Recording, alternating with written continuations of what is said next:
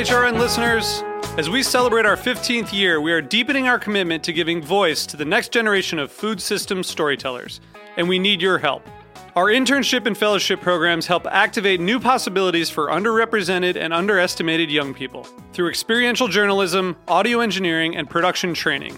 Through these unique programs, HRN helps food equity stewards build essential workforce readiness skills that expand their potential and foster economic mobility. Please consider supporting these critical programs. And with a minimum donation, you can be entered to win a dinner for two at an amazing restaurant in one of eight cities and tickets to a concert at a great venue in one of those cities. We have incredible partners across the country who have donated, as they also share our passion for helping to educate the next generation of food systems storytellers. Check out heritageradionetwork.org slash 15 to donate and enter to win today. That's heritageradionetwork.org slash 15 to donate and enter to win today. And make sure you donate before March 31st. Thank you. Hi, this is Marion Nestle. I'm the Paulette Goddard Professor of Nutrition, Food Studies, and Public Health at New York University and a longtime fan of Heritage Radio. Like Marion, you too can support Heritage Radio Network, a member based nonprofit radio station operating out of Bushwick, Brooklyn. I've been on it countless times. I love being interviewed. The interviewers are always really well prepared and fun to talk to about the issues that matter to me the most, uh, about how we can change our food system to one that's healthier for people and the environment. It's just invaluable to have an independent radio station that's dealing with these issues. I think it's a wonderful, wonderful asset. Support Heritage Radio Network by becoming a member today. Go to heritageradionetwork.org and click on the beating heart to donate. This episode is brought to you by Kinnek.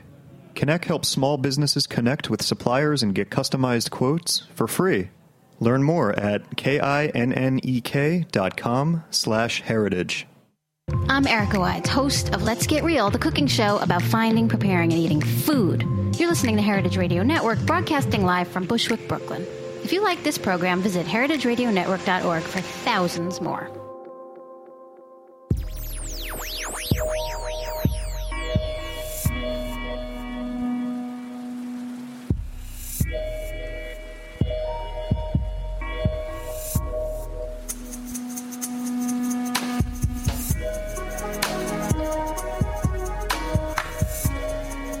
All right. I am getting the nod from David. So I guess that means we are live. You, of course, are tuned into the Heritage Radio Network. We are coming to you, as always, from the back of Roberta's Pizza here in Bushwick, Brooklyn. You, of course, are listening to the Farm Report. The Farm Report is produced by Heritage Radio Network, a nonprofit, member supported radio station devoted to all things food. Help keep HRN alive by becoming a member today. Go to heritageradionetwork.org and click on the beating heart to donate. Do it now. Um, all right, practicing my new top of the show read. Uh, before we jump in, we got some big conversations happening today. We are talking about a uh, $74 billion industry today that is agriculture in Georgia. That stat coming at you from the Georgia Farm Bureau. And we are joined by a woman who is uniquely qualified to give us a variety of perspectives on just what is uh, Georgia produce, Georgia grown products. Um, welcome to the show. We have Holly Chute, the executive chef for the Georgia Department of Agriculture and Economic Development. Hey, Holly, it's great to have you on.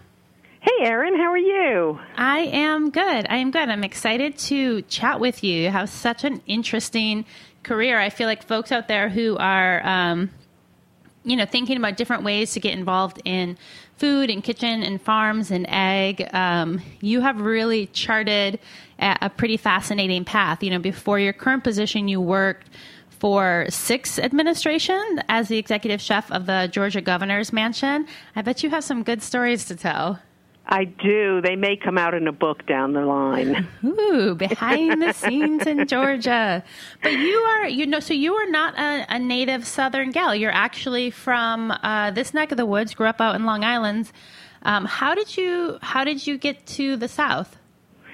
I was a graduate of the Culinary Institute of America and working in a restaurant in Connecticut. And one of my classmates called me and said the governor was looking for a chef. What? And uh, really? Flew down for the yeah. I mean, it just I was a year out of co- out of culinary school. Um, and I said I told her I'm not qualified, and she said, "Oh, at least come down and interview." She said, "I think you'd be great for it." So I flew down and interviewed with the first lady, and she offered me the job on the spot. That is crazy. Can you imagine? 35 years ago. Wow. so, okay. All right. Um, so you show up, you're fresh out of school. You had to be what, or late teens, early 20s? Uh, 25. 25. Okay. So you're 25. Had you been, um, what was the place you were cooking at in Connecticut? What, like, what was the kind of the size and the vibe there? It was a 150 seat continental kind of steakhouse, you know, veal, chicken, local fish, nothing fancy. Yeah, but but like a like decent size. So then you show up at the governor's mansion.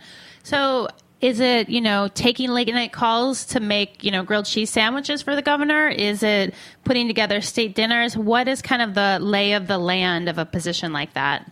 It's a combination of everything. You cook for the family and all the events.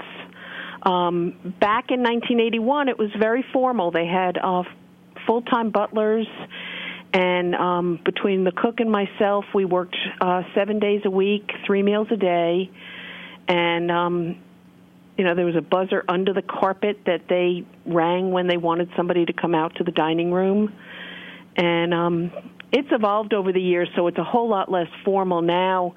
Um, you cook dinner and just leave it on the counter for them, and they heat it up at their leisure. So, um, and no full time uh, wait staff or anything. So it's it's evolved over the years, but back then it was pretty formal. And you know, one of the things I think is so interesting about uh, you know cooking in that type of a position is that you know you're making stuff that obviously people want to eat, but you're also welcoming different heads of state. You're representing the state of Georgia. Um, how did you kind of start to learn about what was uh, what was Southern cooking? What was Southern cuisine? Did you have folks that you could call on? Was it trial and error? I mean, how did that initial exploration work? Um, well, I had never cooked a, a field pea or greens or biscuits, and I really didn't know what I was doing. So um, I hired a 50 year old black woman that taught me everything I know about Southern cooking. And she was my mentor, and just um, when I learned how to make biscuits, Governor Busbee gave me a damn Yankee border pass, allowing me to stay in the sovereign state of Georgia.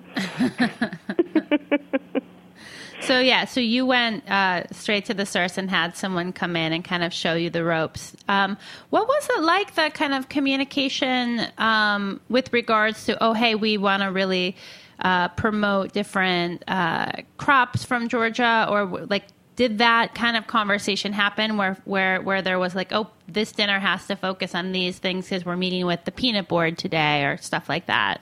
Yeah, absolutely. And anytime we were doing international guests, we wanted to show them, you know, a upscale Southern cuisine so that they knew all that was available here. Um, it was a lot. It was a lot of fun creating menus for the different events. Were you surprised by like you know I feel like for me when I think about Georgia agriculture, you know. Uh, what comes to mind, of course, are peaches and Vidalia onions, but you know neither of those make kind of the top ten list of like most produced items in Georgia. Did you have similar kind of uh, expectations that were not quite true, or were, was your sense of like what you're going to be working with pretty right on? No, it was absolutely. I, I, I had no idea all that was available here, and that peaches and, and pecans were not at the top of the list. yeah. So, um, how did you make the transition out of the governor's mansion into the Department of Agriculture and Economic Development? Um, they Georgia Grown was kind of relaunched about six years ago, and the commissioner, in conjunction with the Georgia Restaurant Association, um, started a executive chef program, and they chose four chef ambassadors for the year to help represent the program, and um, they asked me to to do it the first year.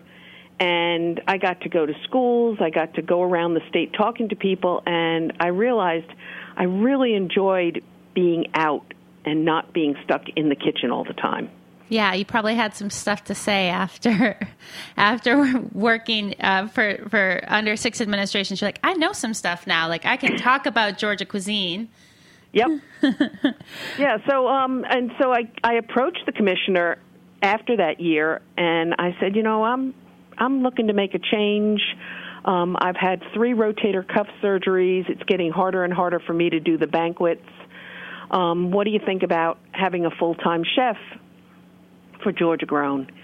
And he said, you know, I think it's an awesome idea. Um, he said, I don't know how we would fund it, but, you know, I would love to explore the possibility. And um, once the governor got wind that I was looking to make a change, he realized that it was great. It was a great opportunity for the state as well as me, and he helped make it happen. That's awesome. Yeah, yeah. It, it really humbled me to to know how much he supported me and and appreciated my efforts over the years. Yeah, also to have kind of like a bat line to the governor's mansion is like never a bad thing. um, well, I suppose we should um, back up just a little bit, and for for folks who maybe aren't super familiar, let's talk a little bit about first of all, like what is the Department of Agriculture and Economic Development? What are the types of things that they do kind of more broadly, um, just so we can get a little bit of a sense of why it made sense to bring in someone in a chef position? Yeah, um, there are actually two separate departments in the state. The okay. Department of Economic Development is responsible for bringing business to Georgia.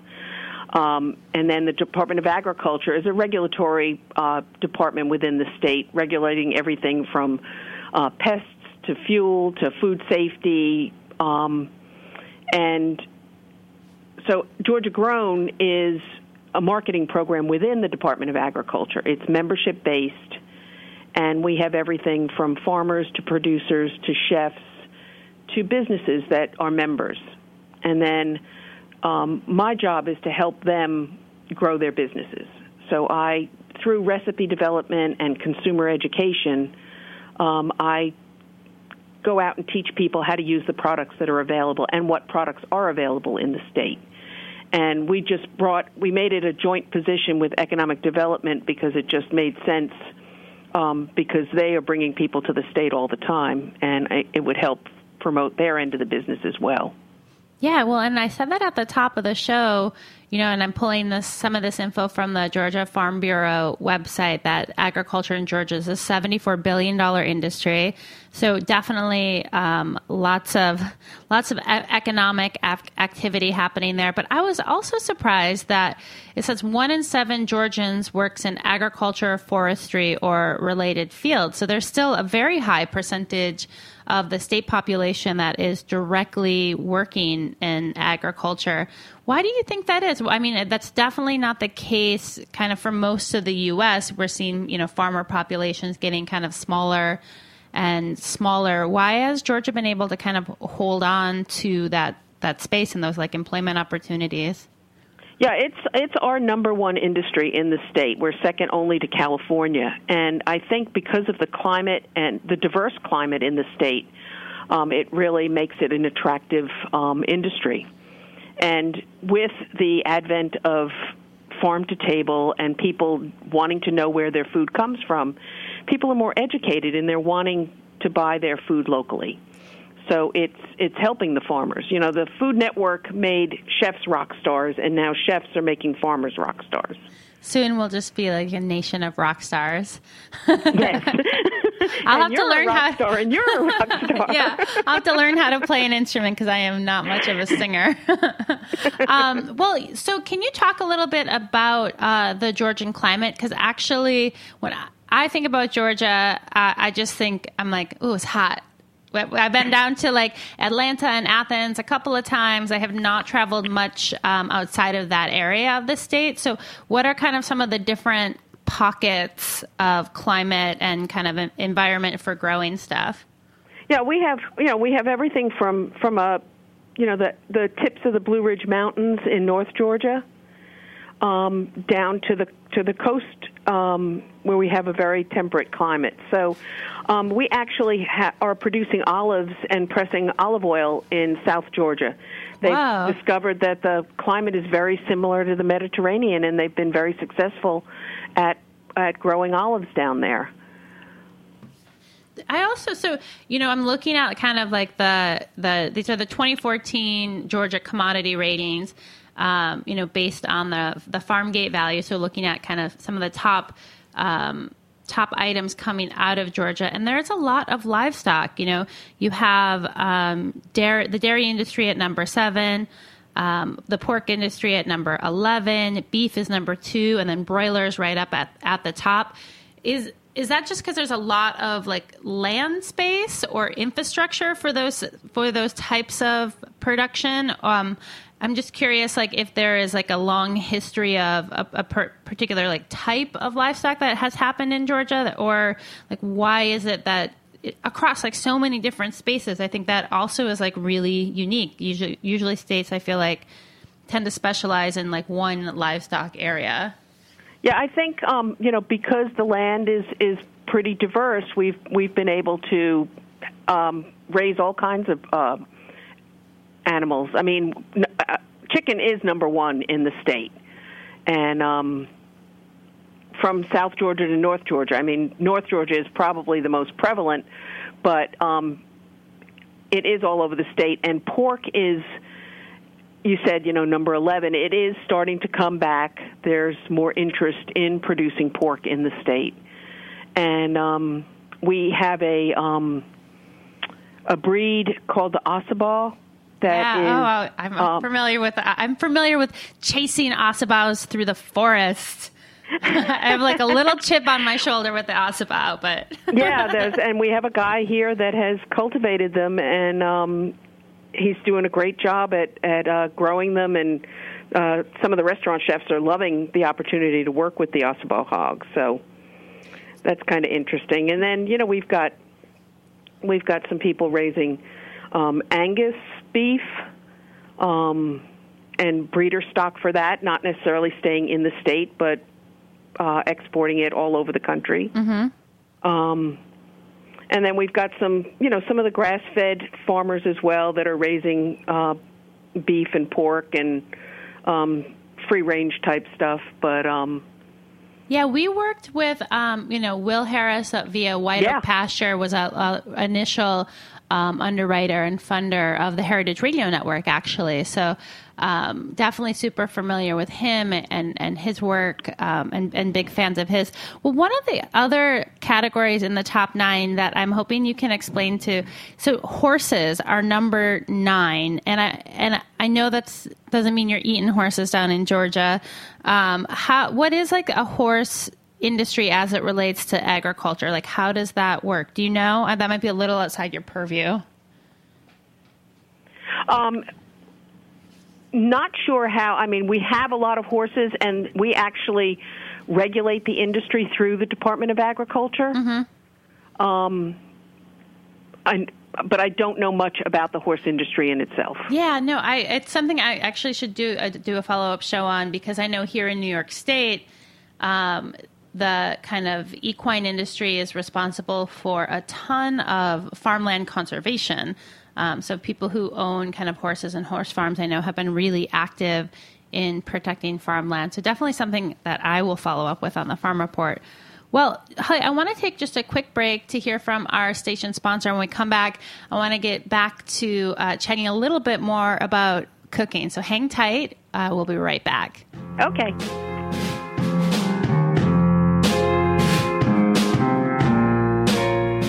And this one is called Walking Like a Cowboy by Tax Star. We'll be right back.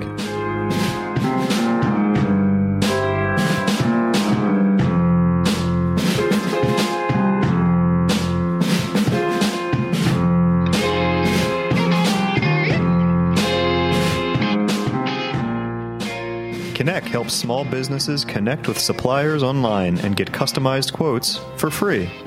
From research to purchase, we've helped thousands of craft producers find the best prices and suppliers for their business. Browse research, purchasing guides, or equipment and supplier reviews. Request and compare quotes from multiple suppliers in one place. Store your conversations online and purchase with confidence.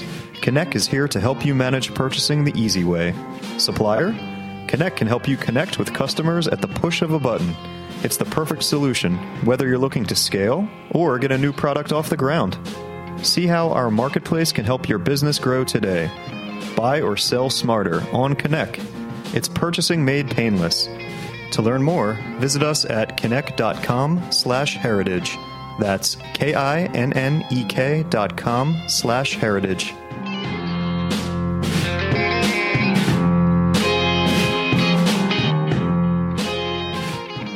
All right, we are back. We are on the line with Holly Chute, the executive chef for the Georgia Department of Agriculture and the Department of Economic Development.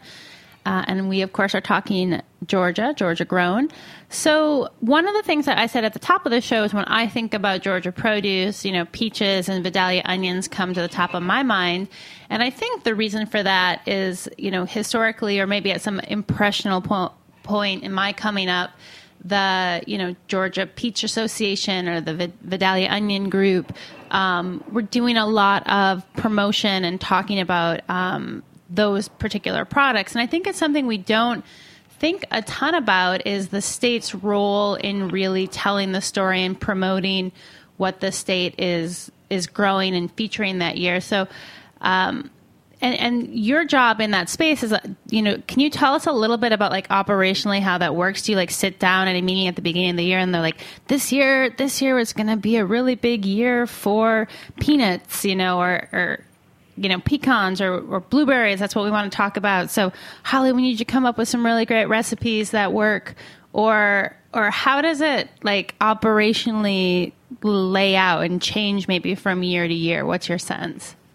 Um, well, we have we have commodity commissions for each of the main commodities. So there's a, a peach commission, there's a pecan commission, um, and so on. And the commissions themselves will reach out to me and either ask me to develop some recipes for them or send me product to to work with. And um, like this year, we knew that the peach peaches were going to be it was going to be a great year for peaches because of the weather. Mm-hmm. Um, so you know we started promoting that early and uh, putting out peach recipes on Facebook and on the Georgia Grown uh, website and such. So it's mostly we we leave it up to them if they would like us to assist them. They do a lot of stuff on their own, the commodity commissions, but um, we're there as kind of a support for them and like so like a resource, it. yeah. So they can yeah. They have a bat line to you. They're like, oh, we need a crumble recipe ASAP. Yep. And you're like, I'm exactly. on it. Exactly. And so then your work is primarily, you know, more or less kind of direct to consumer. So you're like writing recipes on a scale for like me to make here in my Brooklyn apartment versus uh, my like restaurant or catering business or food service, or do you work with those groups as well? No, I work. I work mostly with um, consumers. Um, I do work with some schools. Um, some school nutrition uh, directors will reach out to me and ask me to come and and demonstrate something in their school, and then help them scale it uh, for future um, use on the menu. Got it. So, what have you been cooking up this season? You mentioned that it's been a good year for peaches. Um, can you talk a little bit about you know what it's been like a good year or a tighter year for? Like, what's the 2016 growing season looking like? Are Georgia farmers feeling super happy, or some other way? It, yeah, it's we've our our weather has been really good this year. We've had a great blueberry crop. Um, blueberry is is we're the number one producer of blueberries in the country which very few people know. Um, we export a lot of them out of the state to Michigan. What? Um, my home state. I feel like my mom made me pick plenty of blueberries. We we were never so lucky as to just go to the store and buy blueberries.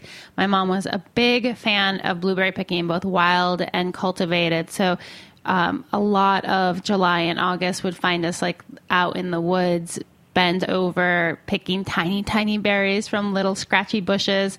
Um, or before, you know, before school started in the fall, we'd make a trip across the state to Traverse City. And that felt like very luxurious blueberry picking because they were taller, like stand up bushes. And the berries were much bigger. Yeah, no, so your, your, your like buckets got filled a lot faster. Um, interesting that you export primarily to, I mean, I wonder why. There's just a lot of blueberry eaters in Michigan. Well, they they produce a lot themselves, and I think they use our crop to supplement what they sell. Got it. Got it. So things are kind of moving around. Mm-hmm. Um, you know, and we um, we produce a lot of uh, you know peppers, cucumbers, tomatoes. Um, in fact, uh, Georgia Grown has a promotion going on right now with all the Subway resta- restaurants in Georgia that they are sourcing all their cucumbers, tomatoes, and peppers from Georgia during the growing season. Nice. So Yeah. like making partnerships with kind of like different size groups. That's that's neat. So you must get to like just kind of be in front of some like interesting folks. How did it work for you? I mean, so many. I actually just was on a call with a woman this morning who um, is a young chef here in New York City. She got into the kitchen uh, in high school and has been, you know, in her mid 20s and has already been cooking for 12 years. And she called me up and she said, Erin, you know, I really, I really like cooking. I like what I've been doing, but I really want to get more involved in in media. I want to do videos. I want to talk to people. Like, how do I get into that space? And I'm wondering, since I have you, um, what kind of skills or opportunities should I tell her to be looking for? Um, I would say um, approach some, you know, find a product that she likes working with and approach them and see if they would underwrite her for producing some videos and such. And then get once she's once she's on camera um, and out there, more people will come to her. Right. So kind of make yourself known as, you know, the blueberry queen or whatnot. Mm-hmm. Interesting. Well, and you know, and, and get out there at, at festivals and stuff, and get out in front of the public so people start recognizing you if that's what what you're looking to do. Yeah. Yeah. I think it can be like a little daunting, you know, when you're um when you're like kind of daily daily work is, you know, sweating it out in the kitchen, producing food to figure out like how to to make those like first steps into the next thing. I'm wondering in your role, I guess, um as the executive chef in the in the governor's mansion, did you have much of a public facing role there? Did did you you know go out and present the menu at dinners or how did you kind of like interact with the public in that role? Um, for the most part, no. Um, it, and again, it depended on the governor. Um, sometimes with international guests, um, I would go out and speak a little bit about where the food was sourced. Um, but it just it, it depended on each governor. Some just wanted me to stay in the kitchen, and others wanted me out in the public. And was there? I, I'm, I guess I'm kind of curious too. Like, um, any? Oh, never mind. I'm not going to ask that question. Um, sorry. I um uh um so so you you know so then how did you kind of make the transition to like how did you kind of bone up on your skill set for the work you do now which is like a lot of like public facing presentation talking media stuff like were there uh, classes you talk, took or trainings you went through or is it just practice or It's just all trial and error. yeah um, just get out there and doing it. So were you can you do you have any stories you can share with us of um, kind of like moments where you're like oops hopefully i won't do that again I try and block those out. we have a very good selective memory. We only remember the good stuff. the good stuff well that's fair enough that's fair enough i suppose i don't spend too much time dwelling Uh, i know that like definitely yeah make make plenty of mistakes every day um, well so you have not only been kind of deeply involved with uh, kind of the the uh, Georgia produce and and really looking at what's happening on the state. But you also are involved in some like national like national organizations through Les Dames d'Escoffier. um, and and like looking at engaging with the cooking community kind of in a variety of, of different spaces as well. I, I mean, in your bio that talks about you being a you know, tireless advocate also of food education initiatives for children and underserved communities. So, can you talk a little bit more about some of the food related work that maybe is on top of or kind of adjacent to, you know, the job that's paying the mortgage? yeah, I mean, um, t- we have so many food deserts, and it's it's really hard to get fresh produce um, to these people and Wholesome Wave is a great program um, that doubles um, SNAP dollars at local farmers markets. So, as part of uh, Les Dames d'Escoffier, we have um, printed some recipe cards that are distributed at the farmers markets to show these people how to use them because you know you can give them all the fresh produce you want but if you don't teach them what to do with it you know it's going to end up in the trash yeah so, um, you know, I would love to see more um, simple cooking demos at farmers markets for the underserved population.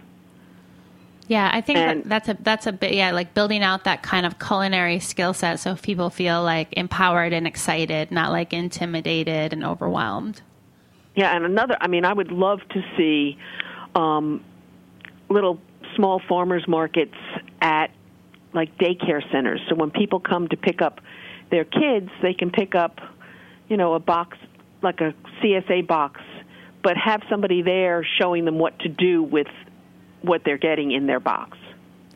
What, um, as someone who has like spent a fair amount of time developing recipes and and doing education around um, how to cook, you know, what do you think is like kind of in that starter pack of, of techniques or skills that folks should work on if there's listeners who are tuned in right now and they're like, I'm like really interested in food, but like, where do I start? Like, where would you point them?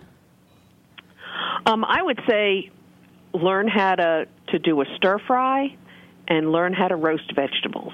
Both are super simple and you can incorporate lots lots more vegetables into your diet um, using those two techniques. Right. Yeah. And, and well, the other question. So we have our um, founding organization, Heritage Foods USA. I know has been working a little bit with uh, a business that's located down in Georgia called PeachDish, which is a yes. kind of uh, home, home, delivery box. You know, um, I feel like we've been hearing a lot about, you know, Blue Apron and NatureBox and, uh, you know, the Purple Carrot and all of these kind of assembled boxes that get delivered to your house with uh, recipes and instructions and ingredients to cook and make a meal. And uh, I'm wondering, you know, what you what you think about that kind of that like kitting up uh, or like you know mise en placing out of a recipe, and, and is that going to be maybe uh, a tool to get more people in the kitchen? Absolutely, and um, Peach Dish does. They're they're Georgia grown members, and they do an incredible job at sourcing locally, which is really wonderful for our state to to get the wonderful products we have here um, all over the country. Yeah, and kind of tell some of those stories. Um, awesome. Well, so um, kind of in the last couple minutes that we have here, I'm wondering um, where you would direct uh, us up here in the north. What are the kind of Georgia recipes or products that we should be on the lookout for this time of year or looking forward to as we come into the fall? Well, there are still um, Vidalias available. Um, you should still have the end of the Georgia peaches and Georgia watermelons. Um, should be in the in the stores in the Northeast. There's actually a gentleman who um, sells watermelons around the corner from my house. Um, he he I don't know where he he gets like a pallet of, and they are Georgia. I've looked at the thing; they are from Georgia. He gets like a pallet of watermelons and sets up in the back of his S10 on the corner and sells watermelon um, by the whole and the quarter and the half. So I have been enjoying a lot of Georgia grown watermelon this summer for sure. Yeah, I um I have a sister that lives up in Vermont, and when I go up there and go in the grocery store, the the watermelons in the grocery store have the Georgia Grown logo on it, which is great. Yeah, you can like find a little bit of Georgia everywhere. Well, Holly, thank you so much. It was like really interesting to kind of take a peek at um, an, a, a, type of culinary career that I don't think we get to hear about um, that often, and really nice to see someone working at that like intersection of agriculture and interacting with the public and and and you know making really great simple recipes. That's like super needed. Excellent. Well, thank you so much, Erin. Um, if you guys want to learn more about Georgia Grown, uh, it's just georgiagrown.com. You can check out the site, learn more about um, what's happening down in that part of the country. And then I would encourage you also to look at similar organizations in your state, wherever you are. Um, it's a really kind of interesting space in ag. The kind of promotion and resources that are driven at the state level have a huge impact. Um, and it's a cool thing to learn about. Definitely different career opportunities there. So um, that brings us to the end. You've made it. You've made it through another episode of the Farm Report. Thank you so much for tuning in. This program, um, like all 32 of our live weekly shows, of course, is available for free. You can find us on iTunes or Stitcher. Please leave a rating. Let us know what you like, what you don't like, what you want to hear more of. Um, the ratings are really helpful because they help other people find the show. Um, and as I said at the top, we are a member supported nonprofit radio station. So please, um, if you have a couple bucks to spare, send them our way. Uh, you can do that by visiting www.heritageradionetwork.org. Click that beating heart at the top right. Thank you so much for listening. Stay tuned in.